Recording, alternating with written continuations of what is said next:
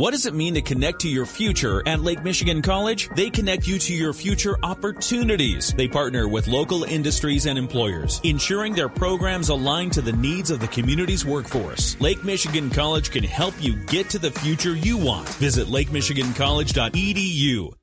In the WSJM newsroom, I'm Michael Arney.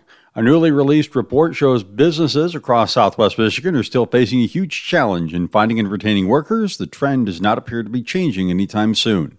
Ken Lundberg has the story. The survey looked specifically at manufacturing and healthcare and found that more than 90% of those surveyed still say it's difficult or very difficult to find qualified job candidates employers in southwest Michigan are offering higher wages, better benefits, and more flexible work arrangements, but nothing so far has done a lot to close the gap between open jobs and those willing to fill them. Mike Horrigan is the president of Upjohn Institute, the survey firm that studied the issue. He says the most popular tactic for employers is to offer more money. I would say that one of the things that's that is absolutely working in terms of recovery is the wages. Um, I mean, I think it's just first and foremost. But the overall effectiveness of higher wages and other perks is still unknown.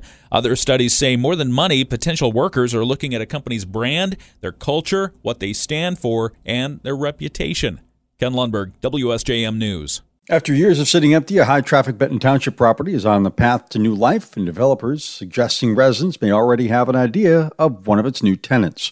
For more, here's WSJM's Ryan Younger. Fairplain Plaza owners and developers Lormax Stern are seeking to redevelop the former Rite Aid at the corner of M139 and Napier Avenue.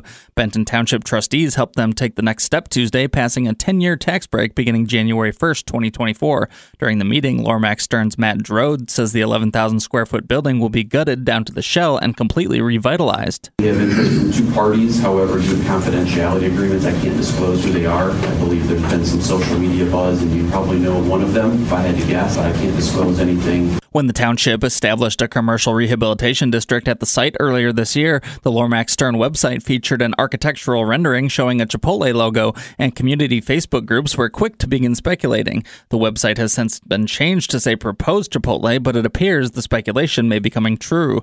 I'm Ryan Younger, WSJM News. Short term rentals will be the focus of a workshop at South Haven High School tomorrow. City Manager Kate Hosier says it'll start at 6 p.m., run until 8. It'll be a listening session for the council. Neighborhoods Need Neighbors and the South Haven Vacation Rental Alliance will both give presentations. This also means what does council want to see after this? I think we'll have to see what comes out of this meeting. It is meant to be informational. It is meant to be listening to hear what everybody has got going on. Hosier says council members need to bring their schedules with them and be prepared to decide on the date of the next forum on short-term rentals. Former Hartford police officer Matthew Mistretta has been acquitted of using excessive force during an arrest nearly three years ago. Jurors deliberated for just two and a half hours yesterday after the four day trial before they delivered their verdict. Mistretta was seen in a social media video taking Lauro Espino to the ground, believing he was a suspect in a shooting. Espino admitted that he was drunk, he was bleeding from his head, and speeding at the time, but he was not involved in a shooting.